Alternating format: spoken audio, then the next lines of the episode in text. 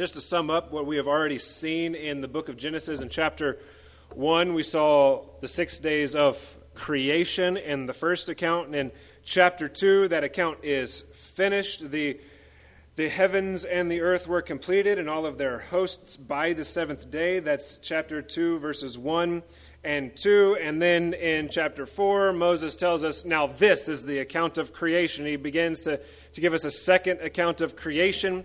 Uh, on at first look, the order looks a little bit different, but we learn the, the timing references again are more inexact than we would like. And so you can't say chapter 2 contradicts chapter 1 because Moses is using inexact language here. Uh, he qualifies quite a few of his statements, and he's writing for a particular purpose. In chapter 1, we saw that that purpose was to say there is one God. This one God created everything, He created everything with order. He is the one alone to be glorified. No, He doesn't need people. He is the one who drives everything, and instead of creating people because He needs them to somehow serve Him, He created His image within His creation and instructs His image bearers to multiply, to fill the earth, and to subdue the earth, and to rule over the fish of the sea, and the birds of the air, and the beasts, and the crawling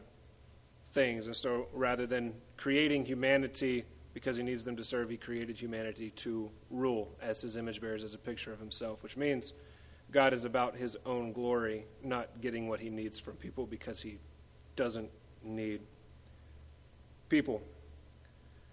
In chapter 2, God planted a garden and he created a man. And when he created that man, Adam, he created that man outside of the garden and moved that man into the garden and instructed him to take care of the garden, rule over it, subdue it, cultivate it, keep it. This man is currently in a garden of luxury, which is what Eden means, and we find ourselves in verse 18, continuing on today. Then, after God created man and put him in the garden and instructed him not to eat from the tree of the knowledge of good and evil, then, as verse 18 in chapter 2, then the Lord said, It is not good for the man to be alone. I will make him a helper suitable for him.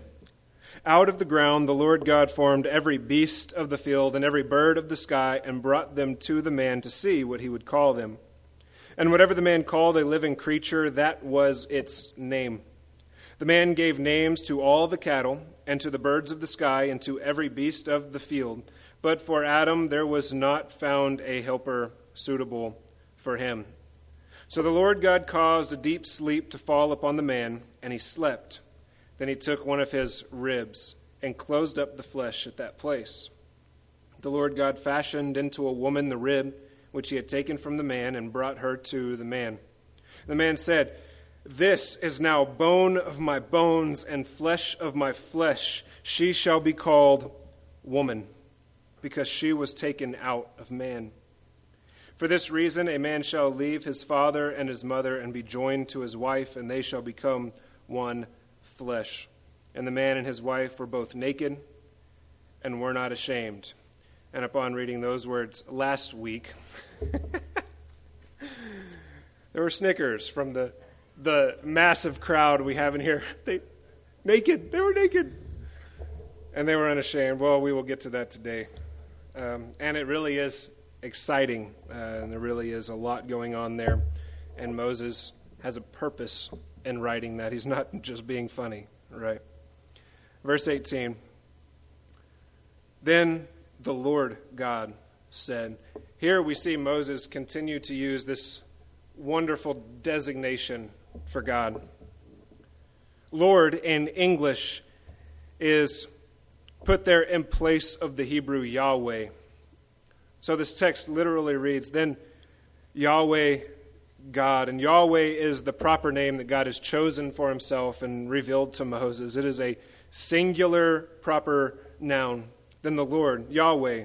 Then Yahweh, God, which is Elohim, again, plural. Again, in the text, we see this God identifying himself as singular in his essence, but plural in his personhood. God is singular Yahweh, plural Elohim. Yahweh, Elohim, one essence, multiple persons, three persons to be exact. And we saw them at least at least alluded to in the first chapter, the Father and the Word who is the Son and the Spirit who hovered over the surface of the waters. Yahweh God said, It is not good for man to be alone. I thought everything God created was good. In chapter 1, we saw God step back and we saw him observe his creation and we saw him say, It's good. Everything that I have done is good. In fact, everything that I have done is very good. If we look at the, the seventh day, he blessed it and sanctified it and rested. It is very good. Yet here we see that God sees part of his creation that is not good. Now keep in mind in, in chapter 1, the creation of man and woman both happened on the sixth day. And here we're, we're zooming in. And the man is created first, and this is the account of the creation of woman. When God looked at the man who is by himself, living in bliss in the garden of luxury, stewarding the garden, and he sees man by himself and he says, It is not good for man to be alone. Why do you think it is not good for man? Here, quite literally meaning males. Why do you think it is not good for the man to be alone? But think about creation. The creation account in chapter 1. Oh, oh no we have to read chapter 2 in the context of chapter 1. Or else we have no idea why it's not good for man to be alone.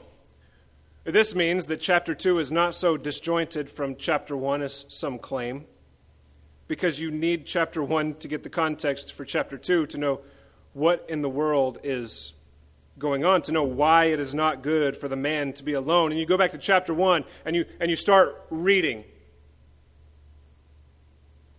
And when God creates humankind on the sixth day, he creates them, male and female, in his image. And Moses repeats himself in his image, he created them, male and female. It is man and woman together who are the singular image of God. That's why it is not good for man, the male, to be alone in the garden. He needs a counterpart in order to fully represent who God is and what God is doing, God's relationship to creation and to humanity. Men cannot do it on their own. The, the man is just one side of the equation here. So, so God, being concerned about his own glory, looks at the man by himself in the garden. And Adam's not lonely he doesn't know what it's like to have other people around yet. He just knows what it's like to have the animals and the plants and to have his job and to be in perfect communion with, with God, right? He, he knows what that's like. He's not lonely.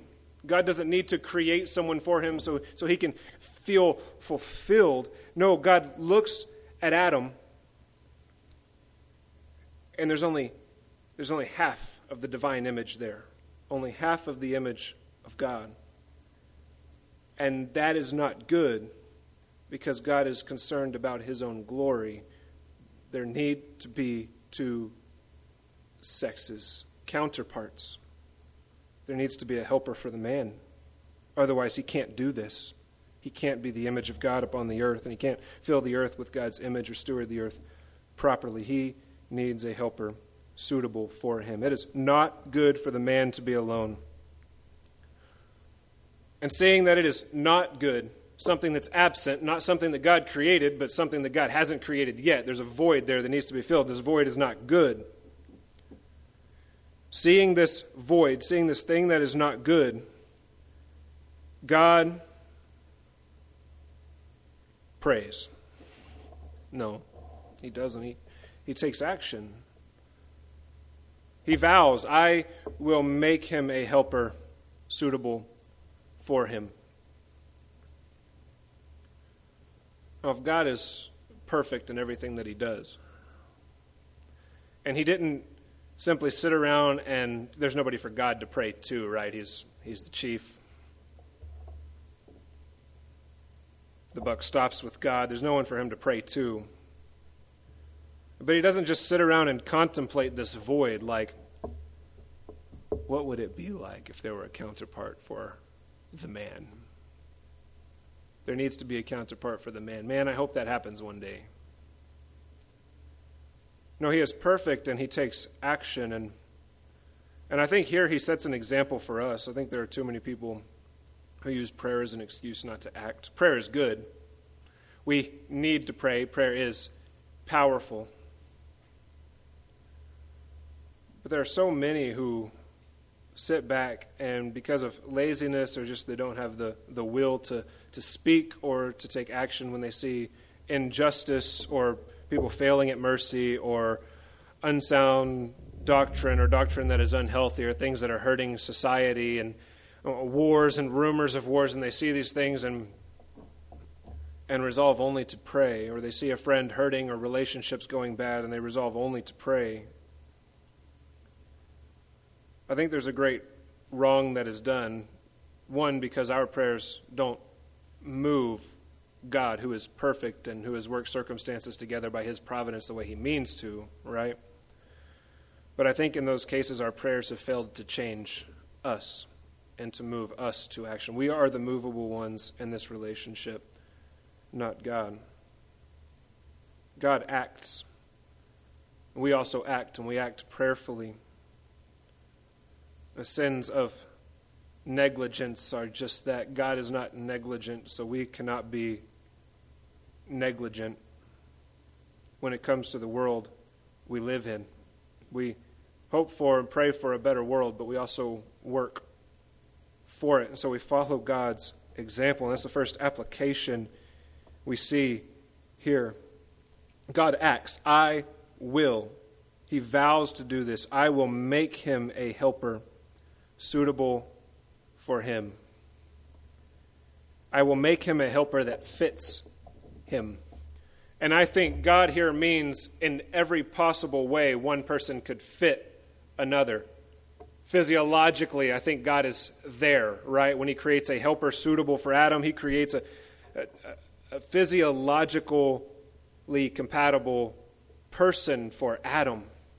I think God is there mentally like men think one way, women think another way, and God made that complementary, right? One person fits another. One partner balances out another partner. I think God does that on purpose here. Suitable, a helper suitable for him. Emotionally, people that fit, men feel differently than women do about stuff and things, technical terms, right? God vows to make a helper suitable for him. And this, and this person automatically from the start is designed to be a helper, a helpmate, so that the man doesn't have to be the entire image of God. What a burden that would be, right?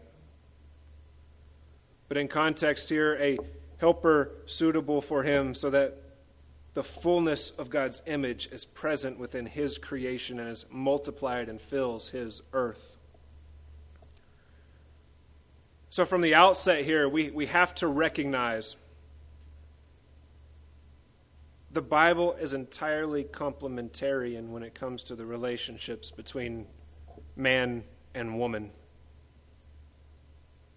When it comes to roles within the home and within the church, the Bible is entirely complementary. And I don't think there's a way to get around that as much as our society wants to get a, around that. And I don't know why we would get around that because we've seen the downfall of egalitarianism in our time. And egalitarianism has led to the, the destruction of the concept of sex and gender biblically.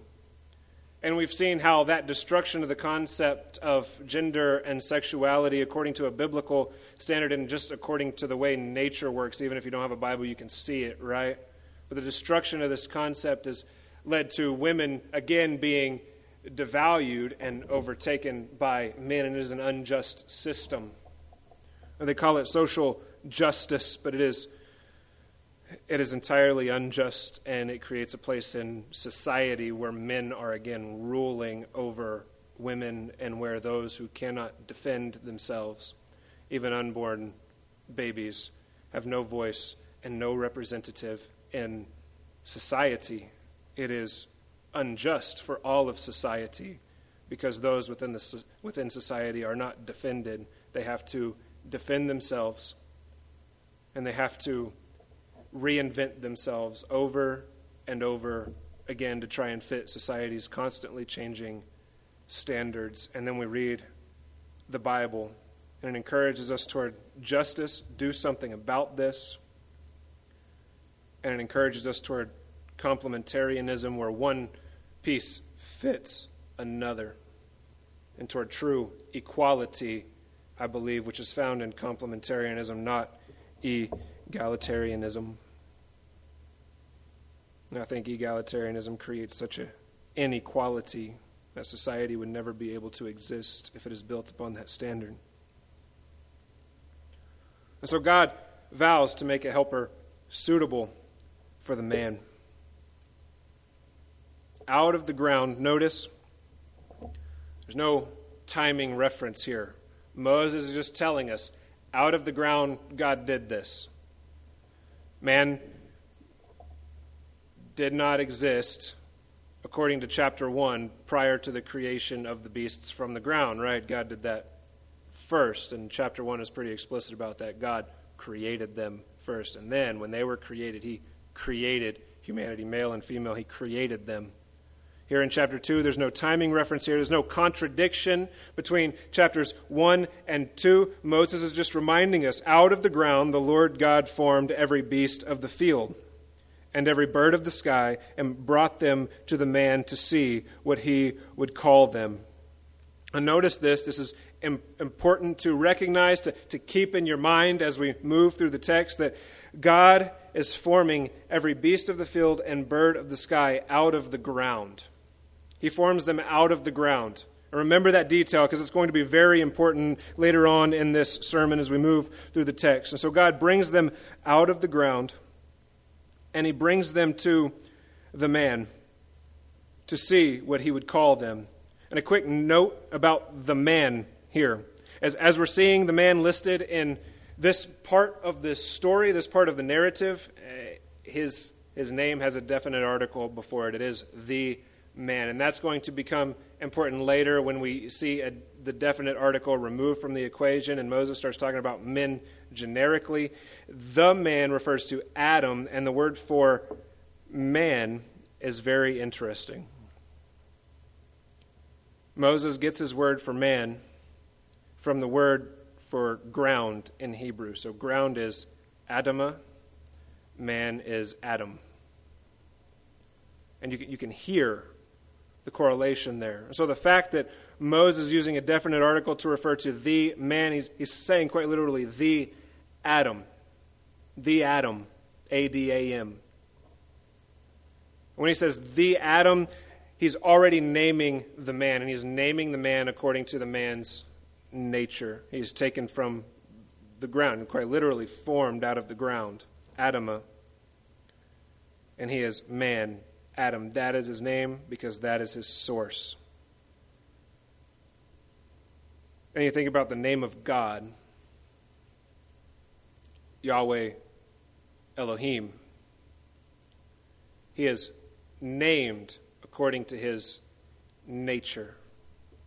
That is his name because that is what he is. Adam is Adam's name because that is what he is ground.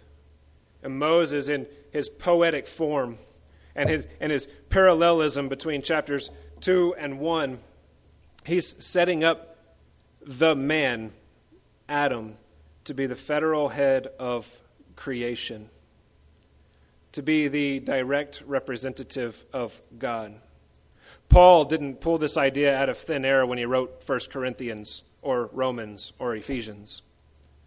He was going back to Genesis chapter 2 and he was saying, the man is the direct representative of God. So when he writes in 1 Corinthians, God is the head of Christ and Christ is the head of a man and and the man is the head of a woman. He's not pulling that out of thin air. He's getting it from Genesis chapter 2 here.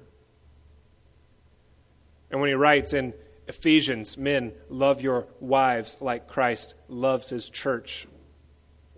Die for her. He's not pulling that instruction out of thin air. The man is named according to his nature here. And when we get to the name for woman, woman, we're going to see something quite different going on because woman is, she's not named according to her source. She's given an, given an entirely different name, which I think is beautiful in this text. So God brought the animals to the man Adam to see what he would call them.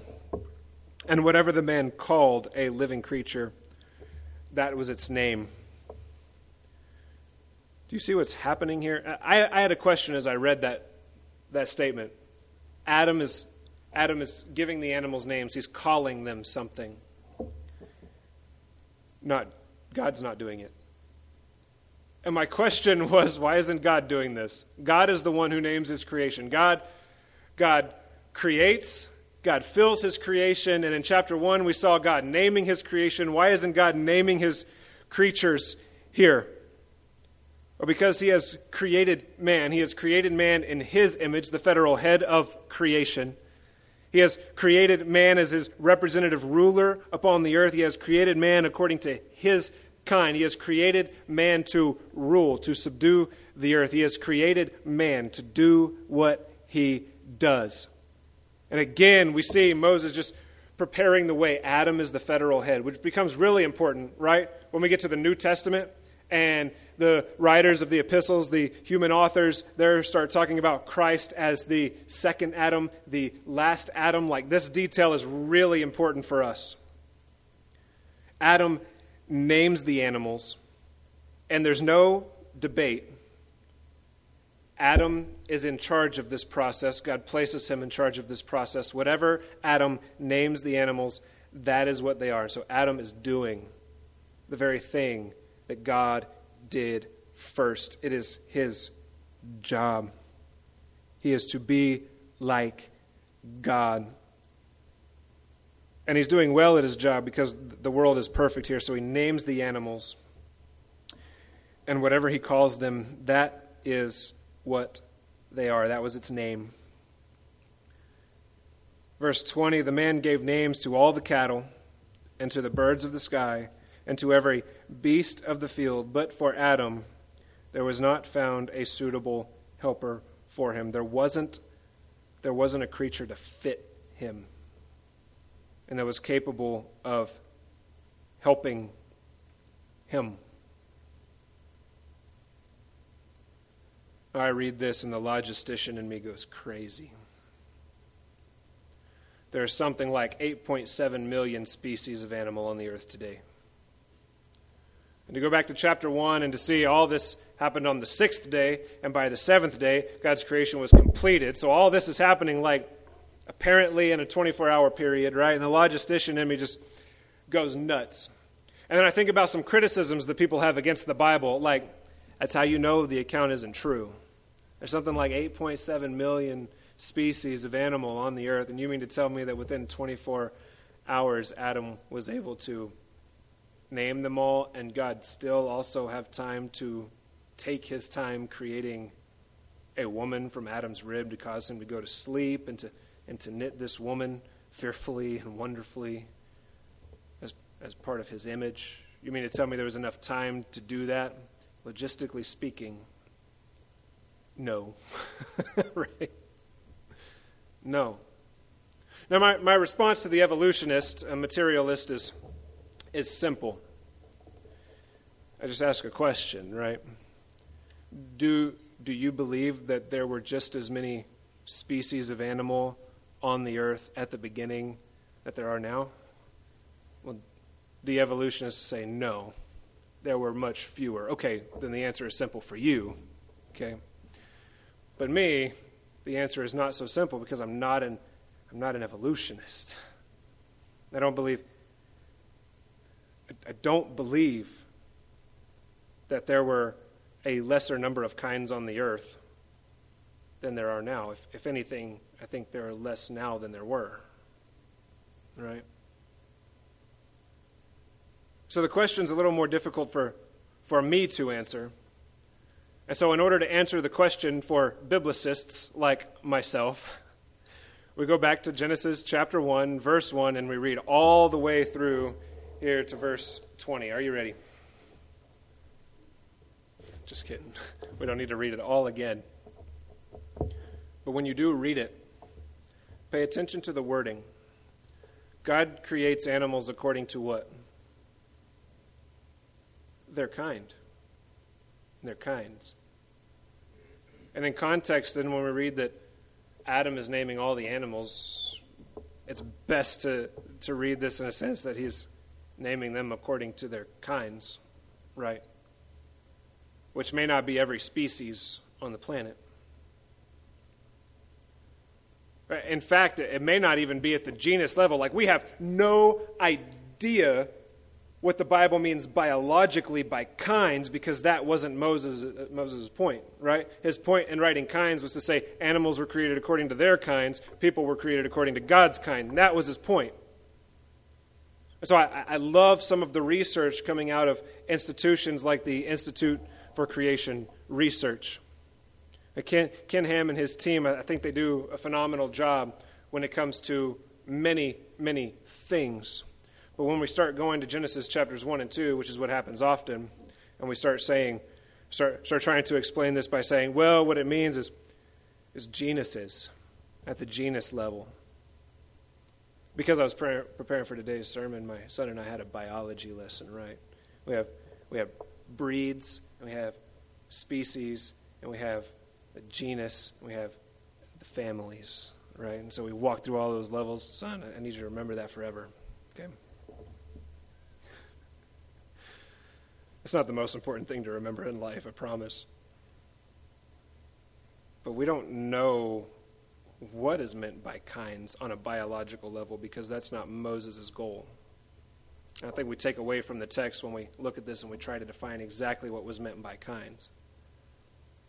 But it's best to believe Adam is naming them according to their kinds, and we just have no idea how many there were. We shouldn't add to the Bible what isn't there to add, right? In fact, we are free not to have to add to the Bible. And, brothers and sisters, that just creates an environment where we have to explain a whole lot less because there's a whole lot less that seems to contradict the Bible. Okay? It makes apologetics really easy, and we get a clearer sense of what the Bible is actually saying. So we don't have to fret at questions like that. How could Adam name so many animals in such a short period of time? I don't know. The Bible doesn't tell us, and it doesn't actually tell us at what level he's naming the animals, right? So it's not a problem we have to invent. But for Adam, there was not found a helper suitable for him. And this is where quite a few people standing in pulpits around the world will say Adam had to go through this process in order to appreciate his wife. And then the application comes out men, do you appreciate your wives? That's a good question to ask, but it's not a proper application of this text, okay? That is not what's happening here. No, Moses is setting Adam up as the federal head of creation. That's what's happening here. He is doing what God did in the first chapter right here. That is what Moses is doing. This story is about God, and we, we shouldn't commit the sin of narcigesis looking into this text, reading ourselves into the text, and trying to find every single way to apply this text to our relationships with one another. Do you appreciate your wives? Again, good question. Bad application of this text, right? It's not what Moses is doing here. So there was no one to complement the man, no suitable helper for him. Verse 21 So the Lord God caused. Who caused? The Lord God. He caused a deep sleep to fall upon the man, and he slept. Okay, Adam had no control over this. There's no will of Adam in this equation. God caused, he said, sleep, and Adam fell asleep. Okay? He didn't spend time debating with Adam. Adam, would you like me to create a helper suitable for you? Just take a little nap and I'll make it happen. You can wake up. No, God caused a deep sleep to fall upon the man and he slept. Then he took one of his ribs. And this is where you hear the joke, right? A woman was taken from man's side, not, not from in front of him or behind him, so that they walk side by side, right? And preachers will say that, but that's not Moses' goal either, okay? Again, maybe it's something good to recognize. There's an equality there, but that's, again, not what Moses is doing. He took one of his ribs and closed up the flesh at that place. And the Lord God, Yahweh Elohim, fashioned into a woman the rib which he had taken from the man and brought her to the man. This is important. From what did God craft the beasts and the cattle and the birds? The ground. From what did God craft woman? Adam. His rib. And he brought her to the man. And the man said, Whoa, man! Again, one of those jokes that every preacher preaches from the pulpit, but it doesn't actually help anybody, right? Adam is not looking at how hot or sexy this thing is that God is bringing to him. His jaw is not dropping and his eyes aren't popping out of his skull, okay? At least not that we know of. No, the man said, in perfect poetic form, in Hebrew, not necessarily in English, right? This is now bone of my bones. This is my favorite detail in this chapter. There's now bone of my bones and flesh of my flesh. She shall be called woman, which doesn't sound like woe man in Hebrew. It sounds like Isa, okay? It's not the same thing. And she shall be called woman. Adam names her because she was taken out of man. And Moses highlights this detail as he's telling the story, as he's telling the narrative, as he's writing it down. Animals taken from the ground, from the Adamah. Woman taken from the man, Adam. Two different source materials. Well, that sounds a lot like chapter 1. There's a parallelism here, right? Sounds a lot like chapter 1. The plants coming from the ground, and God fashioning animals, beasts, cattle, crawling things out of the ground, and, and the waters teeming with fish. And He's filling the sky with birds that apparently are created from, from the ground, which is a detail not provided in chapter 1, but it is provided here in chapter 2. And then when He gets to humanity, says, I will make them after my kind. Now, literally, He's pulling humanity out of the ground, right? But that's not the, the language used to describe humanity's source there. Saying, I will make them out after my kind. And here in chapter 2, the, the, the beasts, the crawling things, the, the, cra- the cattle, out of the ground, Adamah. Uh, the woman, Isa, out of the man. Not the ground, but the man. Two different source materials here. So, so when Adam looks at his bride, specially crafted for him, he looks at her and says, She is after my kind. She came from me, not from the ground. God, what wonderful thing have you done here? Painting a picture of yourself. You wonder why God did things this way.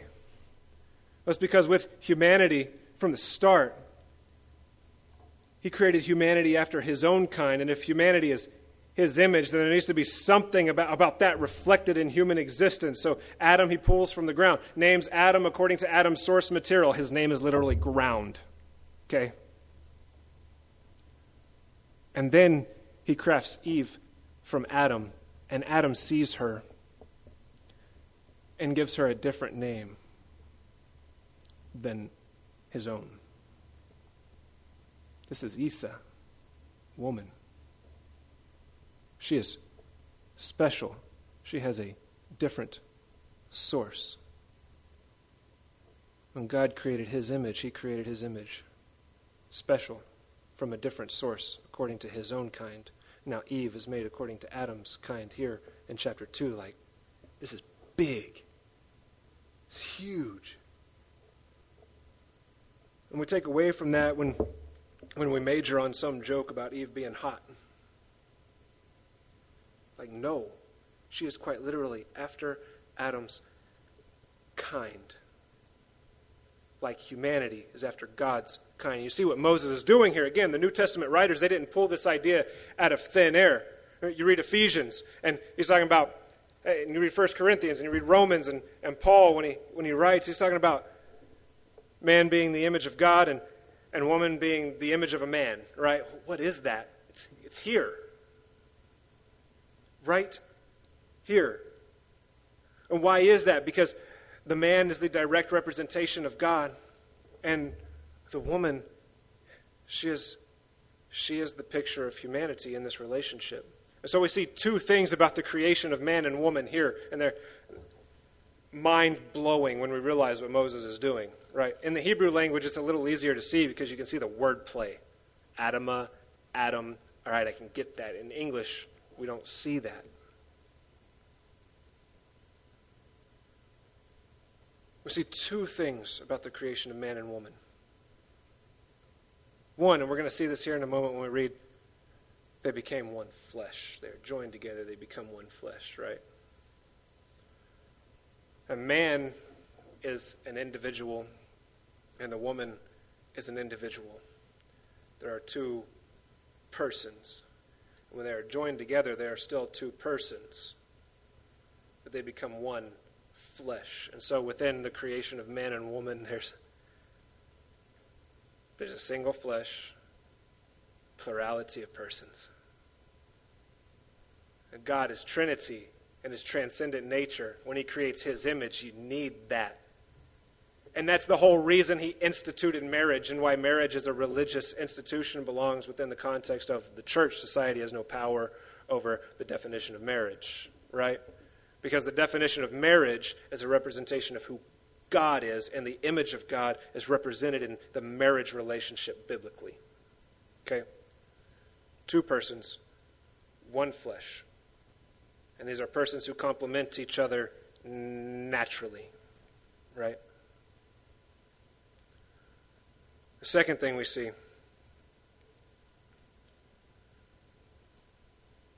is that in the creation woman, we see the relationship between God and his church present in the marriage relationship. The man being the direct representative of God, and the woman being the object of redemption, the, the helper the one who is served by her husband, the one who is under her husband's authority. So this is not about the rights or abilities of people from the start. That's narcissism again. That's trying to read ourselves into the text and trying to twist the text to, to match our societal standards, which aren't that great in the first place. Okay? No, this is about the image of God. This is about God revealing himself in people. And so, for a man to be a head of a household is a position of sacrifice, not a position where he can lord his authority. You can't lord your authority over anyone and love your wife like Christ loved the church. If you're lording your authority over people, you're not dying for them. Okay? Those are opposites. Place of sacrifice. And the woman being the object of redemption paints the perfect picture of the church, which, which I think is the more glorious position anyway. She is doted upon, she is prepared as a bride. And while the husband bears the responsibility to lead his wife and his children to subdue the earth and rule over it in a godly way, the wife is there as a, as a helpmate in this complementarian relationship.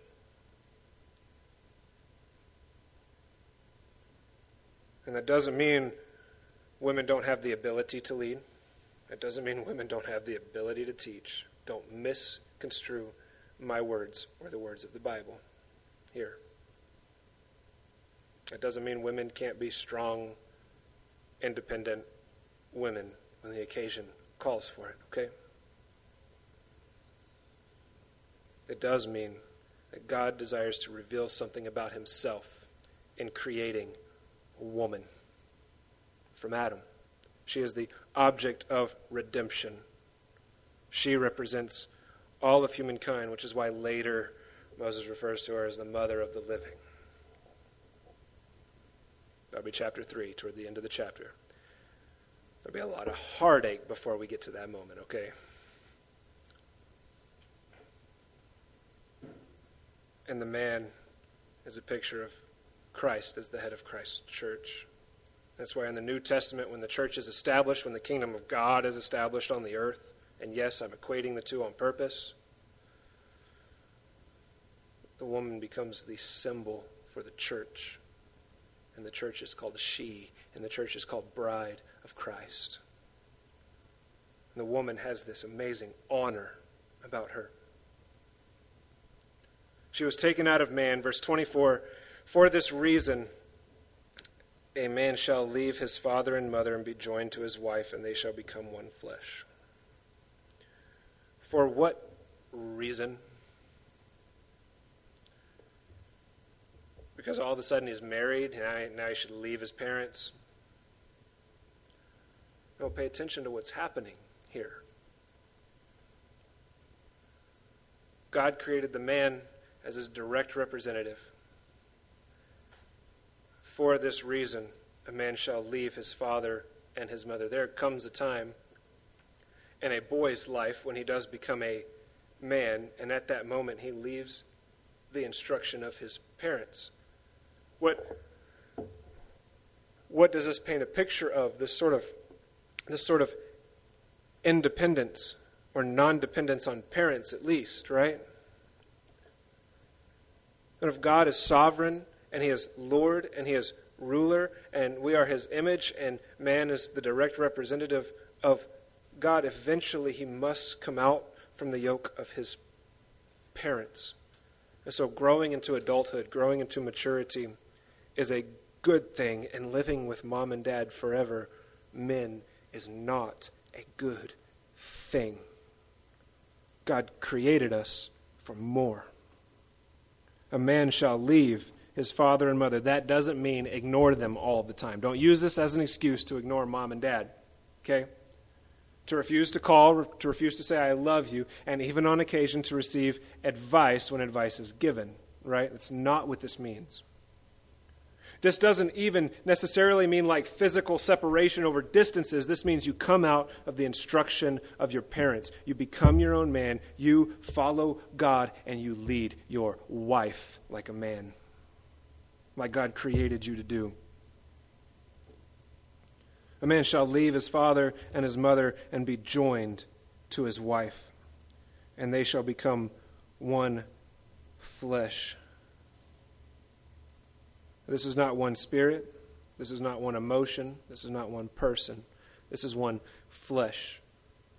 And this, I think, does refer directly to the act of sexual consummation. So we see some sexuality here in the text.